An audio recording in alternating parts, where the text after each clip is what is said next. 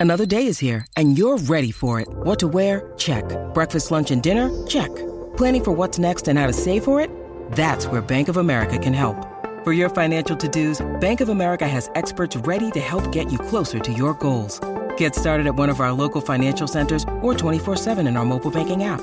Find a location near you at bankofamerica.com slash talk to us. What would you like the power to do?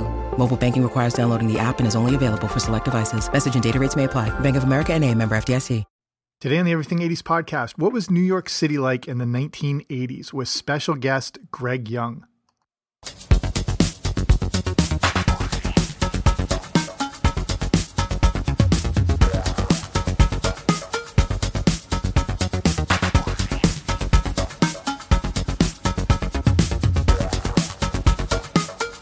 Hey there, what's happening? Welcome back to the Everything 80s podcast. I'm Jamie. Thanks for coming on out today. And let's get right to it because I need to set the stage in a few ways for this special episode. So, the other day I was watching the movie Wall Street, the 1980s classic with Charlie Sheen, and you can't help but notice the decidedly gritty appearance and tone of New York City. And then, if you look at some other 80s New York movie classics, including things like Ghostbusters. Raging Bull was a little earlier, but you know, Crocodile Dundee, even ones from the late 70s, such as Saturday Night Fever, um, Taxi Driver. New York has again this this gritty looking appearance, and the appearance of the city seems to be reflected in these movies. And it got me thinking about what the state of New York City was like in the 1980s. And it is important because, as they say, New York's history is America's history. And that leads us to my very special guest, Greg Young, who, along with Tom Myers, is host of the definitive New York City podcast, The Bowery Boys. And Greg is the perfect guest to tell us all about everything New York in the 1980s. Not only does um, is he involved with the podcast, but also BoweryBoysHistory.com, which is really your one-stop shop for everything to do with New York.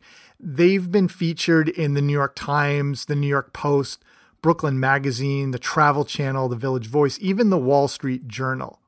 So I've been a podcaster for a little while now and you know I've hosted several different shows and you would think that I listen to a lot of them but I really don't anymore. I only listen to two or three shows consistently with one of them being the Bowery Boys. And even though I've been podcasting since late I started in late 2014, it's nothing compared uh, to Tom and Greg. Greg will explain a little more of the journey with the Bowery Boys podcast, but they are really podcasting OGs. They've been doing this since 2007. They also have a book called The Bowery Boys Adventures in Old New York. You should be able to get that wherever you get your books. They also do, you know, hosted walking tours of the city along with like all their other accomplishments, uh, a few great achievements for Greg and Tom were winning the 2015 uh, GNYC Award for Outstanding Achievement in a Radio Program or Podcast. That's the Guides Association for New York. And in 2016, they won it for Outstanding Achievement in Nonfiction Book Writing. The point is, if you want to know about New York, you turn to Greg and Tom, and we're really lucky to have Greg on the show today. So, to further set the stage, is my own connection with New York City, and it requires just a quick story. So I'm, if you've listened to the show, I'm Canadian, but in 2005, I got a job coaching sports at a summer camp in Northern Connecticut. I had never been to New York before, but I had wanted to go my entire life. Now, this amazing city was only 90 minutes or so away by train. Many of the staff I've worked with there come from Manhattan, Long Island, Queens, Brooklyn, Westchester, and all throughout the New York area and they've become some of my closest friends and people I consider family. So today, New York is like a second home to me. I had only intended to go for that summer of 2005, but I continue to go back every single year, and I would spend at least four to five months each year in Connecticut. So that meant days off in the city, weekends in the city. At the end of the summer, I would also spend a couple of weeks there with friends. This is the first year I haven't been been able to go back, and over the years, I'd go multiple times throughout the year besides the summer. So I've been in New York for Christmas. I've done New Year's in Times Square. I've been there in the spring, the fall, Thanksgiving. Like I've said, I've made so many close friends there that I've had the feeling of being a New Yorker and not a tourist, as I know my way around certain neighborhoods better than a lot of my own city here. I, have had friends that lived in the Upper West Side, the Upper East Side, the Lower East Side, the East Village, everywhere. So I, I feel really connected to New York. And again, like it feels like home. It's not to say I don't screw up and lose my way around there. Once got on the wrong subway and ended up deep in Harlem. But what I'm trying to say is New York is a big part of who I am. And I've, you know, been there with my immediate family, including my nieces and nephew. My brother and sister-in-law got engaged in Central Park a few years ago. I've taken aunts and uncles around there. So, like I said, it's weird not being there this year, but this show is a perfect combination of my own love affair with New York and the 1980s all rolled into one. So let's start out by hearing from Greg about his own journey with New York City, how he came to be there, and the rise of the Bowery Boys podcast. So I moved to New York in the early 90s when I was young. Actually, I was here for an internship. I grew up in Missouri, so I'm a transplant from Missouri to New York. Uh, I was here for one summer in 1992. Uh, loved it. Uh, my profession, I wanted to be a journalist, so it made a great place to be a journalist in the 90s, especially for magazine journalism. So I moved here officially in 1993. Meanwhile, Tom, who is my co-host on the podcast, he moved to New York the same year. I knew him already because my college roommate was uh, his sister. So he moved to New York to go to Columbia University. So we were just friends for a long time, and all through the 90s. Uh, we hung out, and I had a great little apartment down on 23rd and Park, which I paid, I think, for the first year, I think I paid like 300 or $400 a month. And worked in a video store in my building. Yeah, it was uh, it was a different place back then.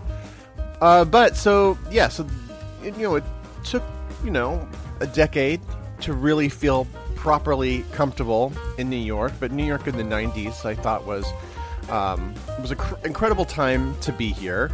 And so, flash forward to 2007, and actually, um, I'm living in the Lower East Side then at that point, and so was my friend Tom. So Tom, um, in fact, helped me find my apartment, and we lived about three or four blocks away from each other. Now, the Lower East Side is one of the most historic places, more most important historical places in American history, and um, what was really interesting to me is I lived in one of these old tenement buildings, and my apartment was actually made out of two apartments, uh, and so you know, living in this building, I started researching the building and, and, imagining the people who might have been living in this building and researching my block. And it was a, even at this time, um, it was a, a block with a lot of Orthodox Jewish facilities. There were some synagogues, there was some social centers. There would often be celebrations out in the street. So I got to see a culture that I wasn't very familiar with. Um, I grew up evangelical Christian uh, back in Missouri. So it was striking. It also kind of piqued my interest in New York City history. Um, I began kind of teaching myself history in the 2000s, thinking I was going to go back to school. But what actually happened is in 2007, then I go over to Tom's place and I have a brand new Macintosh. And it's that kind that was like white. It looked like a toy almost. And anyway, it had GarageBand. And um, Apple had just developed this concept called the podcast, or I guess it had b- developed before Apple, but then they use it as a way to get people to sign on to iTunes and buy their digital music. That's essentially where a podcast came from. And so um, GarageBand, which came with the system, had a way to record a podcast. So one night I go over to Tom's and we had, you know, been talking about doing some kind of a radio program of some kind, and we didn't even really know the subject. So one night I go over to his house and and say, let's just record a show. So that first episode of our show wasn't even called um, the Bowery Boys. The name of our show is actually from we take it from a 19th century street gang um, that kind of haunted Lower Manhattan in the mid 19th century. So we had read Gangs of New York. We had, you know, I'd, I'd read a ton of books and was obviously really invested in my the history of my neck of the woods here, so to speak. So we started a show. We just recorded it. It was almost like no editing. It didn't. It wasn't very informative, but we got that out there and put it up on iTunes, and it was just like incredible to see that, like, oh, a few people are actually listening to this. So we started to do, you know, a few more. We did officially change the name of the show to Bowery Boys, and then all of a sudden, they actually kind of featured us on one of their pages. I mean, this is like 2007, so you know, there's not like a ton of podcasts, and they're the podcasts are very different, much much different back then. There was a lot of like personal journals, people just going online and recording something like their thoughts for the day. I mean, you ha- you did have you know legitimate shows like uh, Slate and NPR were doing some podcasts by that point, but it was by no means any kind of industry that people could imagine that you could make money from. So, but I guess because we were by that point we had produced like seven or eight episodes and and we were putting some actual some heart and research into it and I guess iTunes thought that that was um, interesting. So they featured us on a page for like a month. So all of a sudden the show actually got some traction. So, you know, so that's 2007 um, and flash forward to 2019 and that's essentially, you know, how it began. So whether you live in New York or not, hearing rent for like 300 bucks, I mean, even like considering inflation and everything is, is pretty astonishing when you know the, uh, the rise of rent in New York City. But I love hearing the evolution and sort of the journey of Greg and the Bowery Boys podcast. So leading into the first question is how do we set the stage for New York going into the 80s? What was the state of everything coming out of the 1970s as the city if you if you don't know was going through a real rough patch? So let's see what the state of new york was. Looking back at new york city history uh, and comparing the decades is, is a little odd like the 1970s versus the 1980s a lot of misconceptions about one get tossed into the other for instance i mean new york in the 1970s this was a very bad time financially for the city. And because the city had run out of money, it really could not maintain itself. And it could not maintain basic essential services for so many people in the city. Of course the you know the subway deteriorated. And um, it's when it got a lot of a kind of sour reputation obviously even though this financial crisis had had really manifested itself starting in the 1960s so, but what's interesting is plans are by the 1980s. You know, the they've kind of figured out what they're going to do with the finances. There's a, a, essentially the state steps in. There's a state agency called the Emergency Financial Control Board. Um, it's so funny because the there's something intriguing about talking about the financial crisis of the 1970s. The way it resolves is a little dry and boring, but it, it what essentially happens is is the is the state comes in this agency and helps get the city back in shape with some severe, you know, financial oversight here. But that gets a little bit better in the 1980s. But you have several years of a deteriorating city. So it does take quite a while for the city to kind of get back in shape. And, you know, one person in the middle of all of this is Mayor Ed Koch who is overseeing the city and is basically the face of New York City in the 1980s. So we're seeing where New York is coming from going into the 80s, but what's the socio-political landscape like going into the 80s? I mean, again, whether you're from New York or not, you you knew about the stories of the crime and you knew there were certain neighborhoods you wouldn't go into and the city's really changed. Whereas like if you go today and you're in Times Square, it's it's like Disneyland almost. But that wasn't the case back then. Or same thing with Central Park. You'd probably be cautious to go into it. And again, the the certain neighborhoods you just avoid. So what was it like with this crime that we heard so much about? Was it as bad as the 70s? Was it getting worse? Was it starting to turn a corner? The crime rate in New York in the 1980s is worse actually than it was in the 1970s, which sounds pretty hard to believe when you look at these pictures of say you know the blackout from 1977 and you and you look at all of these like almost bombed out areas of the east village or south bronx But the 1980s, you had the crack epidemic kind of pouring in. Again, you had a city that had so much crumbling infrastructure by this point that in a in a kind of odd way people kind of got used to say you know subway graffiti. Although ed koch attempted to attempted to take care of that. And of course you had you know newspapers like the post and daily news really kind of graphically presenting the most disturbing forms of crime that are happening in the city. But what's interesting is when you talk about New York during this period, it's so easy to look at the city just in terms of oh well this is what the crime rate was. So everyone who lived here it was like a terrible place. It was a it was a third world country. But that's not that's not necessarily true. Today you'll find just as many people who look back on this period with nostalgia. You know they wish they lived in New York in the 1970s and 80s of course because there was such an incredible creative output here in New York during that period. So, but I mean, of course, a lot of a lot of the art of that period was influenced by the culture and condition of New York City. So it's a city that people it's a city that pe- people look back very fondly. But there's a lot of things that we do in New York today that you wouldn't do in the 1980s. Uh, you know, the, the the regions of the city that you might wander around in were far fewer. Like, there's a lot of neighborhoods that you would not have personally gone through for your own personal safety. You certainly would not have gone onto the subway with an electronic device. Think Thankfully, we didn't have very many electronic devices, but I'm sure there were countless Walkmans stolen during this period. And then, of course, you know, if you lived in a disadvantaged neighborhood, times were definitely tough.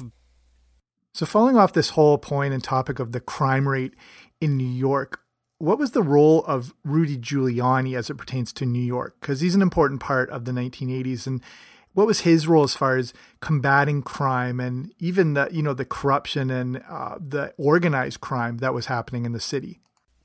Now, like I said, in the 1980s, if you're going to define New York City, you think of people like Ed Koch, you even think of people like Donald Trump. Rudy Giuliani plays an interesting role in the 1980s, and something to remember about him is that during the 80s, he actually worked for the Reagan administration. But what's fascinating is in 1983, he becomes U.S. Attorney for the Southern District of New York, which is, of course, one of the most powerful, almost independent agencies, a federal district court overseeing New York City and of course prosecuting all sorts of crime which are coming through here. And you know you're looking at the 1980s you don't just have street crime. You also have a lot a lot of white collar crime here naturally in the 1980s and so he's actually the forefront of prosecuting a lot of that. He also influences the police crime show because he popularizes the perp walk as a way of kind of intimidation. He probably uses it in ways that are unethical because he would often arrest someone, take them on a perp walk, and essentially having someone filmed while they're wearing handcuffs or being taken away by police, but then later, like, charges will be dropped or whatever.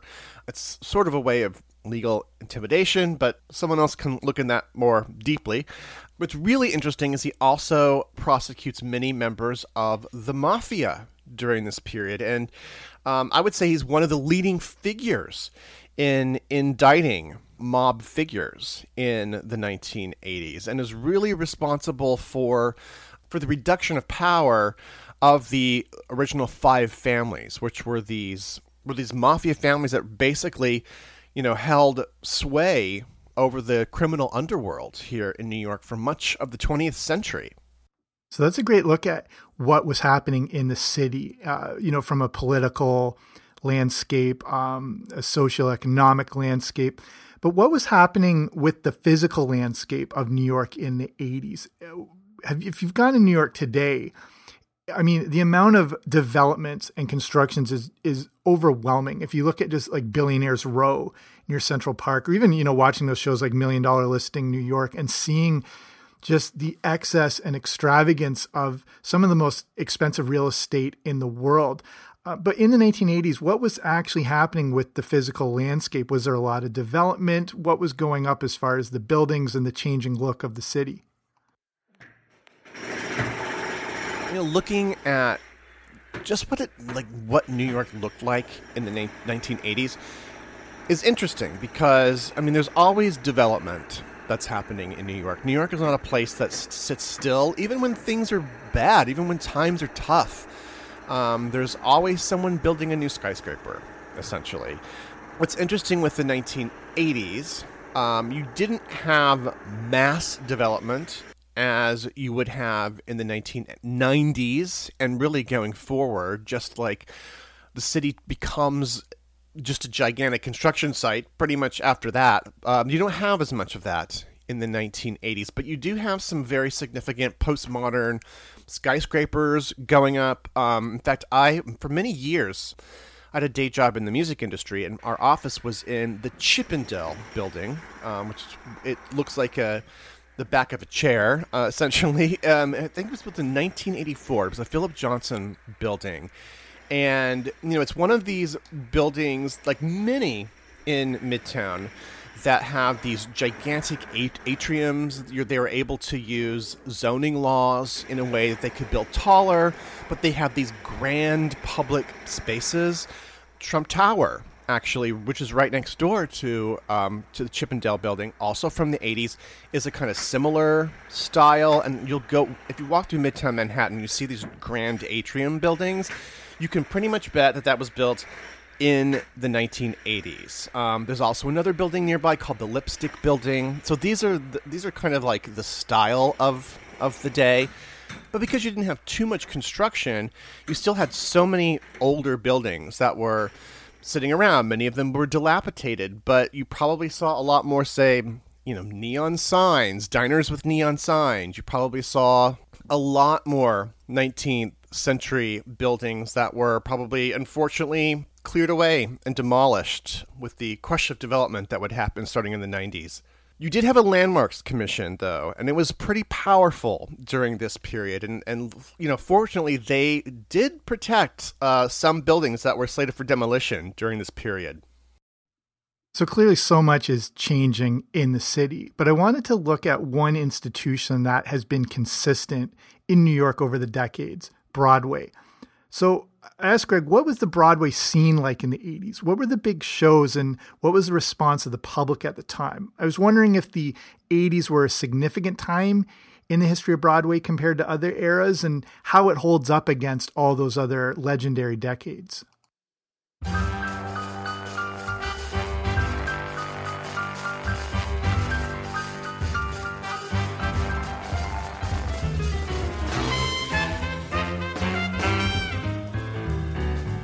Broadway in the 1980s, you know, if an aficionado would probably not select the 1980s as being um, the decade with the greatest output. It's far better than the 90s. The 90s is kind of a, um, a dead point in Broadway history, but the 80s does bring something that is kind of remarkable and changes Broadway forever.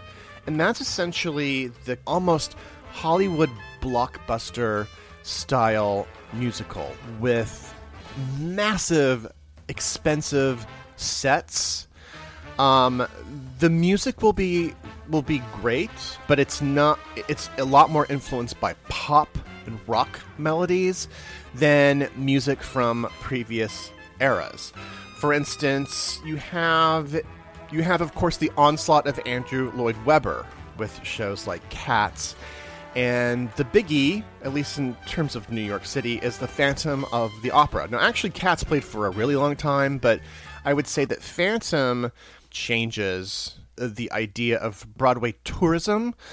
Um, it becomes this thing that you need to you need to see because Phantom of the Opera will be playing for like 20 years so it's pretty much like an institution in the same way that the Statue of Liberty is, right? So there's these shows that basically park themselves on Broadway and almost like transform into more of an experience than say going to see something that would be a little bit more serious and profound. This is also the decade where you get things like Into the Woods and Miss Saigon, and of course, Les Mis. And all of those shows have a similar aesthetic about them. The music's different in all of those, of course. But interestingly, to to me, I look back at this and it, what it sets up, it really sets the the welcome mat out for for Disney to come along and to launch their films into Disney shows in the 90s and to me that's what transforms the kind of the Broadway experience into something that's very different than say it might have been in you know the 40s 50s and 60s I can only say from personal experience like if do, these do they do they hold up I guess that's going to depend on your taste. I think many many people consider um, some older Broadway shows to be better generally. I mean, I don't I don't think anyone considers Phantom of the Opera to be the pinnacle of the musical form, but I mean that was one of the first musicals that like I started listening to the cast album when I was in school. So, again, it's because it has those kind of pop and rock notes to it. And meanwhile, I mean, they would they would be side by side on Broadway with more traditional revivals and musicals that were you know produced in with a, a, perhaps perhaps a more of a quote Broadway music style. That's a great look at what was going on uh, with Broadway in the '80s, and you forget that some of these shows, like Greg mentioned, like Cats and Phantom of the Opera, did start in the 80s. You kind of just think they've always been around forever, but they did have to have this starting point. And this kind of leads into, you know, the next uh, question I have, which was sort of the basis of this show. Like when I mentioned I was watching Wall Street and looking at um, the tone of the city, and you know, then there's been all these other classic 1980s movies. I mentioned some um, also besides Ghostbusters and Wall Street. You know, later on getting into When Harry Met Sally, The Muppets Take Manhattan. So after the Broadway question, I was wondering what the state of entertainment was in New York as far as movies and TV. Had everyone abandoned the city for Los Angeles? Um, and I was just curious how he felt that the movies of the 80s reflected the tone of New York.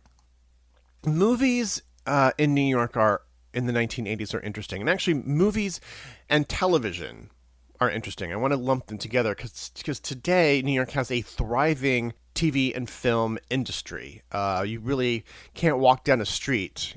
Even now, like just two days ago, I, I walked through um, the film set for the new Soprano sequel. I mean, New York in many respects is is a set, uh, certainly can be, and it's it's set and waiting for a camera crew to come by.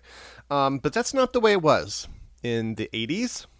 TV was almost not being made here at all. It had escaped to Los Angeles in the 1970s. You had so many shows that were kind of set in New York, but they were all filmed in the 1970s. And, you know, even if you think about like Friends and Seinfeld, even in the 90s, it's like, it's still like they're all being produced out in LA. Like today, those shows would almost certainly be produced in New York.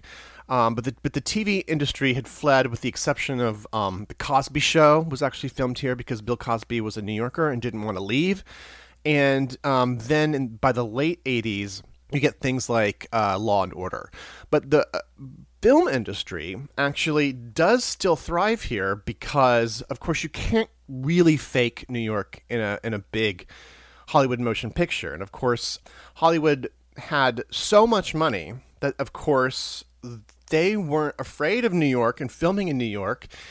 And then for for many projects, you know, New York, you know that run down look of New York in the 70s and 80s, directors could actually work with that in intriguing ways. And keep in mind, and this is extremely important, a lot of the the new wave of directors from the 1970s, you're talking about Martin Scorsese and, and Woody Allen, John Cassavetes, uh, Francis Ford Coppola.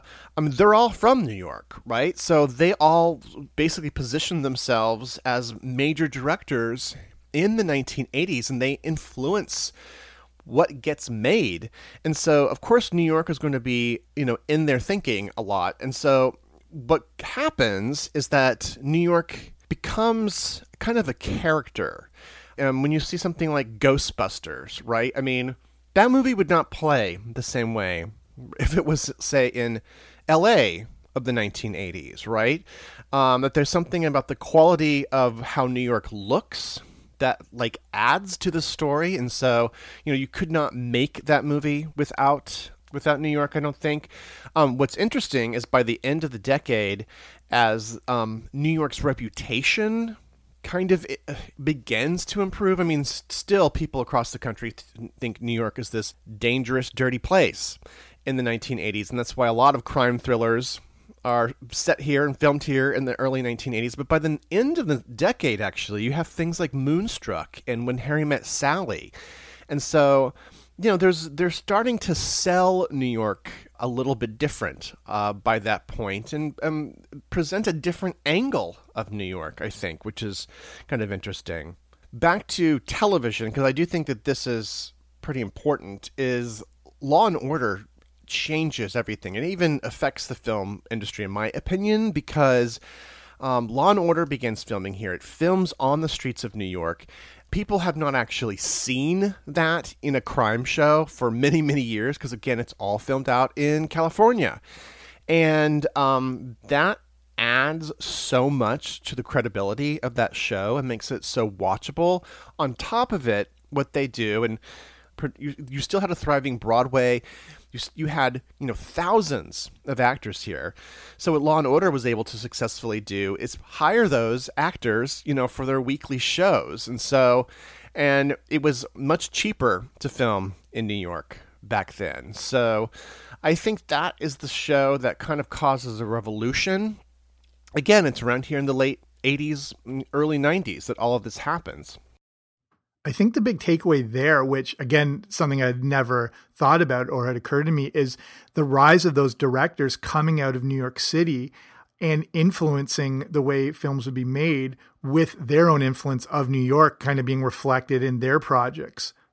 That's a great insight. And I'm embarrassed to say I never saw the movie Moonstruck until like a few days ago. And I don't know how I ever missed that one. It's phenomenal. So keeping with the entertainment theme, and it's a it's a big question, uh, but what was the music scene like in the 80s because you have this changing culture and you've got these you know new styles of music coming out and we're getting into the MTV era and people are being exposed to new kinds of music. So again a big question but just wondering what was music like in the 80s in New York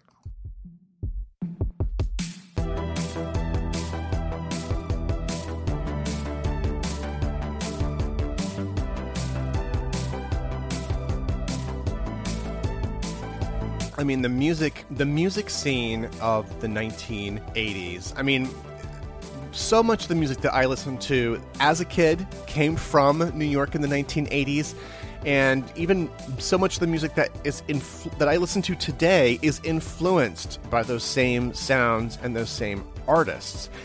And you know, I think that people, you know, the 1970s is of course an important decade in music history um, because of punk and rock and roll.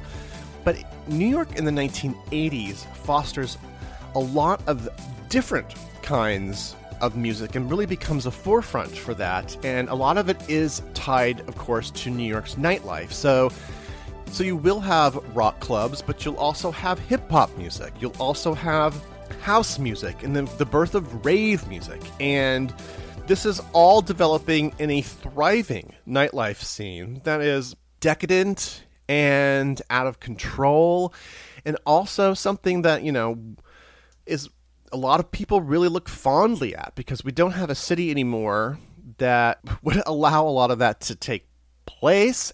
You had the Paradise Garage, which was this incredible place for um, really underground dance music, was often a place for young gay people to go, people of color to go, one of the most influential musical spaces in New York. And I should add, by the way, that music and art and culture generally in New York is being so affected by the AIDS crisis. And so a lot of the art that comes from New York is made by people who would later die of AIDS or people who are invested in the cultures of New York that are being ravaged by this disease during a period when a lot of when we didn't know much about it and uh, the government was more or less like not paying attention to this seriously. So that I think is why there's a lot of richness to the music, especially of New York in the 1980s. You know, you also can't move away from the 80s without, of course, talking about people like Madonna and uh, transplants who would come to New York because, of course, New York has already has this reputation. People like Madonna who come here and absorb what the culture is doing, and of course, then mainstreams it. And so, a lot of like underground New York culture um, gets reflected into popular culture through people like Madonna. That is a great deep dive into the state of the music scene in New York. And again, tough to touch on because that topic can be a podcast all by itself. Like it's such a big area um, to cover. And again, that interesting thing about New York City's history kind of being America's history. And then those people, like you mentioned, coming up like Madonna, and you look at Cyndi Lauper and the rise of hip hop and, you know, Run DMC and all that. And the the style and and the creativity they had was now going to a worldwide audience. And it's all coming out of this you know relatively small little city. That's how influential culture and art and music and, and everything based in New York is. So we'll start winding down here. And I had a last couple of questions for Greg. And one was what is his favorite New York City based 1980s movie. And then if he only had an hour, like he could just be magically transported anywhere into New York uh, at that time and just has an hour to hang out and chill, where would he go? My favorite New York movie from the 1980s is After Hours by Martin Scorsese. And that is because you know it's it's not one of his best known movies. You know, you I mean, Goodfellas is a great one to watch. Also, where New York is featured. I mean, obviously, Taxi Driver from the '70s, but After Hours focuses on a neighborhood that you don't see much uh, normally in in movies, and in this movie, it is where the whole thing takes place, and that is Soho. And it's Soho in the 1980s, which is incredibly fascinating. It's this old industrial warehouse district, all these beautiful cast iron buildings that get modified and, and changed in the 60s and 70s when all these artists uh, move in. And so there's something very forlorn, forlorn about Soho in the 80s, but also very intriguing, exciting, extremely edgy, um, with art galleries and all sorts of alternative clubs that would be around here. And so our main character um, basically just gets thrown into essentially some sort of bizarre fantasia. And um, I don't want to say much about the plot because, in a way, not knowing anything about this movie is the pleasure because you're taken on a ride. and you meet all these really fascinating people. It has Teri Garr, Rosanna Arquette, uh, Catherine O'Hara is in is in After Hours. So that was the movie that I I go back to again and again, and I feel like it holds up very well. And it also like New York feels very exotic. Something about it reminds me of The Wiz, um, in the sense that it's sort of like it's a New York landscape where you kind of re- recognize certain aspects, and yet it feels so um, otherworldly. Um, another good one is The Warriors, um, an early 80s movie um, where New York is just very dynamic. It's a very campy and very fun movie there. If I had, if I could be transported hmm, anywhere for an hour in the 1980s, I am going to say I would go to the Limelight is a dance club, um, which opened in the 1980s, um, would become very infamous or renowned as part of kind of the club kid movement, um, which starts like in the early 90s, essentially. I mean, develops kind of into something else. But what's interesting here in the 1980s is, you know, it's influenced a lot by the Studio 54s of the world. It's a very kind of red rope type of place.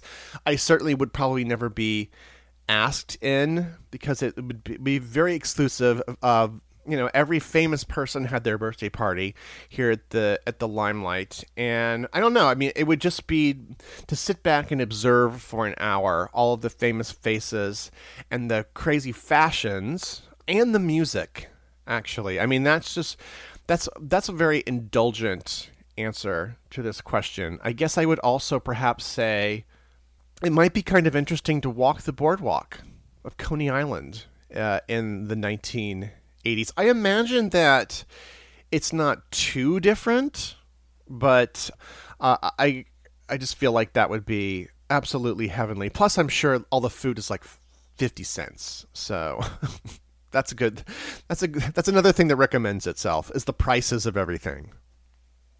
Okay, so the last thing is where you can check out the Bowery Boys and the podcast and everything to do with that. So our our podcast Bowery Boys podcast you can find everywhere you get your podcasts. And we have hundreds of episodes, literally hundreds.